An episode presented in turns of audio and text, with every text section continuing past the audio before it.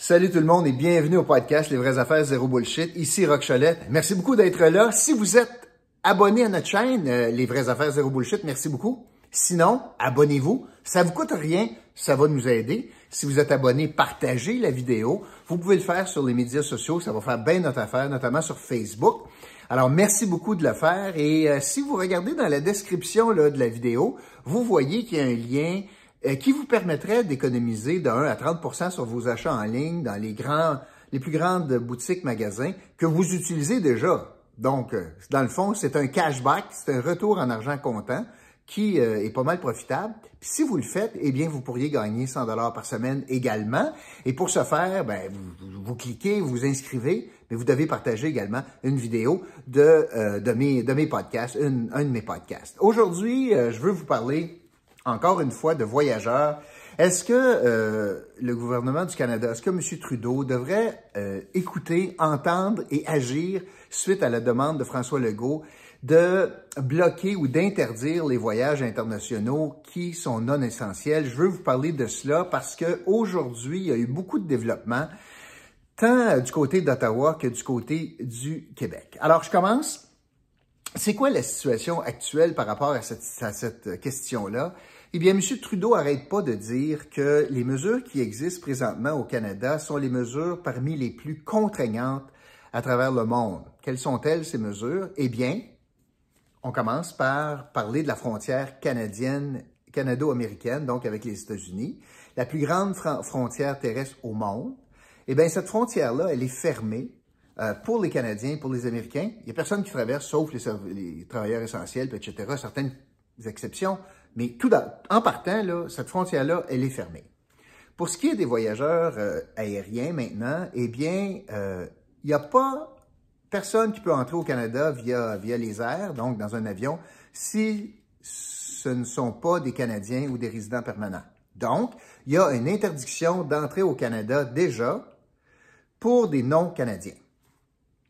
Troisièmement, le gouvernement du Canada impose déjà une quarantaine de 14 jours au retour, donc à des Canadiens qui reviennent à la maison après un séjour à l'étranger. Donc, 14 jours. Et depuis quelques, semaines maintenant, euh, le Canada exige que les voyageurs qui, donc les Canadiens qui reviennent à la maison, ben, aient un test négatif COVID euh, réalisé dans les 72 heures précédant le retour, le vol du retour.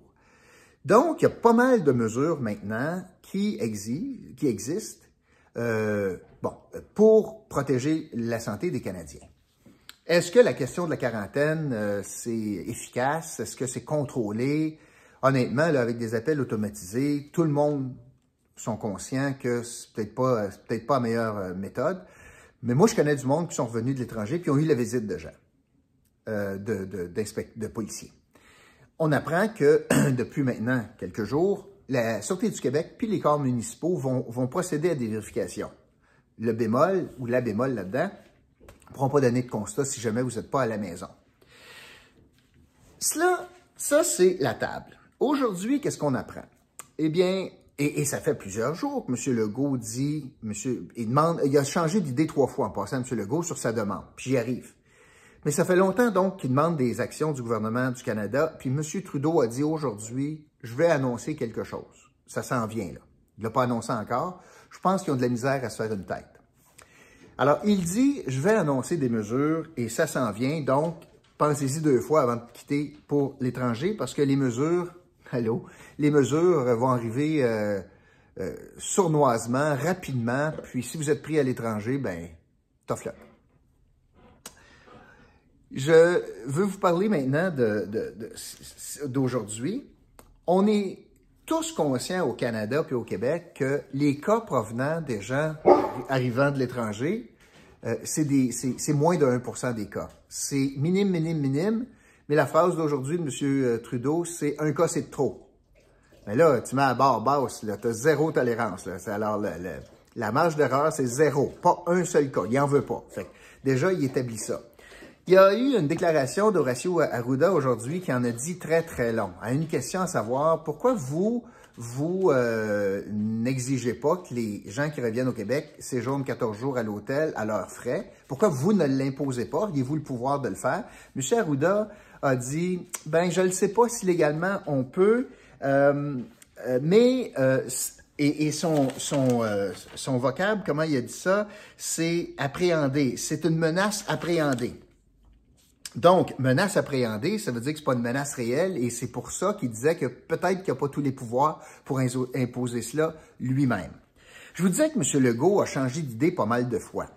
La première fois qu'il a parlé de cela, il a dit, peut-être qu'il a utilisé les mauvais mots, mais quand tu es premier ministre, là, tu peux pas te tromper trop trop. Là. La première fois, il a dit, je voudrais que M. Trudeau interdise les vols internationaux non essentiels. Bon, je vais vous parler de ça.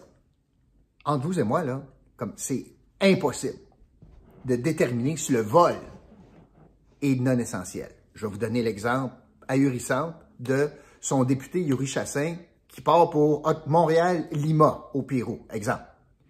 Est-ce que ce vol était non essentiel? L'avion, le vol qui part de Montréal à Lima. Ben, ne peut pas déterminer le vol, ça dépend qui est dans l'avion. Puis pour M. Legault, son député, c'est un vol essentiel. C'est un déplacement essentiel d'aller voir son mari qui vit au Pérou, à Yuri Chassin. Alors, par définition, si j'ai une personne dans l'avion pour qui on, juge que c'est un déplacement essentiel, ça veut-tu dire que le vol est essentiel? Ça n'avait pas de bon sens que M. Legault demande ça. Interdire les vols non essentiels. Probablement qu'il voulait dire autre chose. Probablement qu'il voulait dire est-ce que, M. Trudeau, vous pourriez interdire les voyages non essentiels? Là, on tombe dans la deuxième catégorie. Imaginez ce que M. Legault demande. De choisir ou de décider à la pièce si toi, ton voyage est essentiel. Puis ça, qui ferait ça? Le fédéral? Puis comment on ferait ça? Comme avant d'acheter un billet d'avion, il faut que tu appelles un fonctionnaire, t'expliques ta situation pour qu'il te dise oui c'est la compagnie aérienne qui est juge et parti. Puis là, écoute, un voyage essentiel. Si la base, c'est le député s'ennuie de son mari, puis ça, c'est essentiel, ben, il y a un méchant paquet de voyages qui sont essentiels d'abord. Ma grand-mère est mourante en Californie. Je peux y aller. Ma troisième tante s'est fait arracher les dents de sagesse. Je peux y aller. Euh, j'ai un condo à Miami. J'ai un dégât. Je peux y aller? Ma résidence est au Barbade. Je m'en vais chez nous, à moi. Je peux y aller? Je fais référence à Pierre Arcan, bien sûr. Euh, ma fille se marie dans le Sud. Je peux y aller? Voyez-vous comment est-ce qu'on va gérer ça à la pièce, que c'est hyper difficile? Puis là, le fardeau serait à des fonctionnaires, puis on va établir quoi, une liste d'avance, puis c'est honnêtement très, très, très difficile à gérer. Et là, M. Legault se ravise encore une fois, puis il dit, OK, laissez faire les avions, contrôlez plus les voyages, puis en passant, on a encore aussi l'enjeu constitutionnel qui dit clairement que les Canadiens ont le droit de sortir du pays. Là, ce serait une chicane en cours à savoir, euh, oui, mais en temps de pandémie, je peux-tu faire sauter ce clause-là? D'ailleurs, M. Legault, il est bien bon pour enlever des droits des citoyens, lui, quand c'est protégé par la charte. On se rappellera la question de la laïcité. Lui, la charte, il s'en Christophe pas mal. Pas important. Quand ça fait son affaire. Alors là, il a dit, OK, les vols, me suis trompé, c'est pas bon. Euh, les voyages essentiels, moi, j'ai de la fou un peu avec mon député, là. Il s'ennuyait de son mari, là. Moi, j'empêche du monde au Québec d'aller voir leur mère au bord de la rue.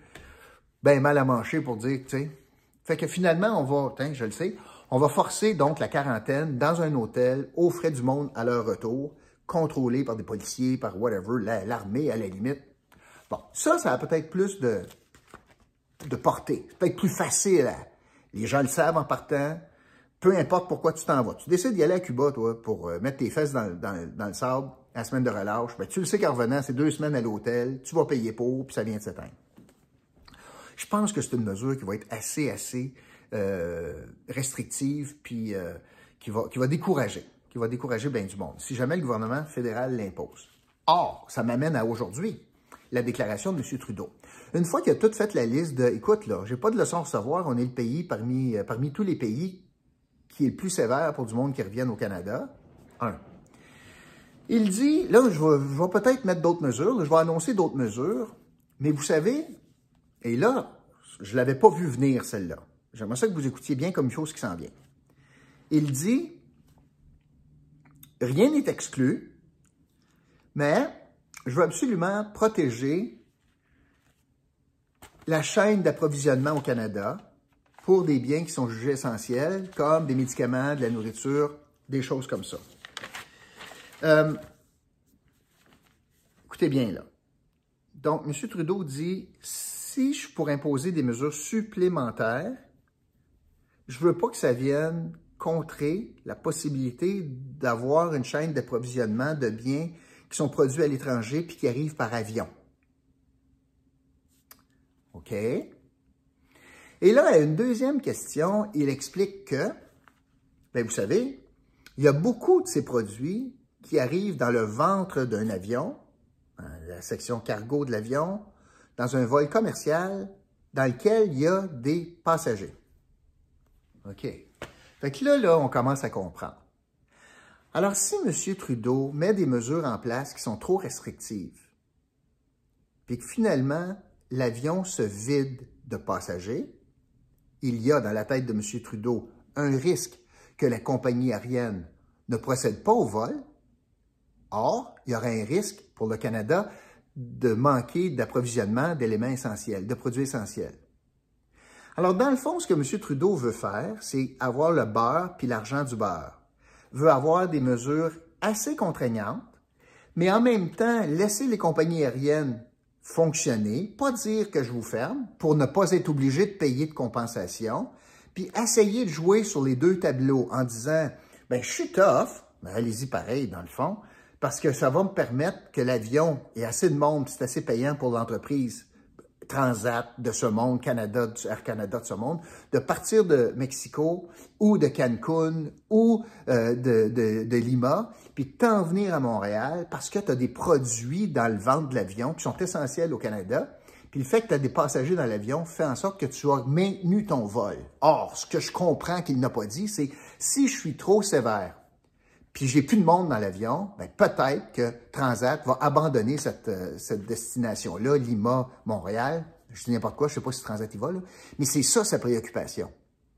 Puis si jamais il décidait de dire, je suis très sévère, puis je ferme les compagnies aériennes, là, il faudrait qu'il compense, puis là, on va entrer dans toute la question de si je compense les compagnies aériennes. Rappelez-vous du débat sur, oui, mais les compagnies qui ont vendu des forfaits puis des voyages l'année passée ont donné des crédits voyage, ils n'ont pas remboursé le monde, puis ça crée toutes sortes de problèmes.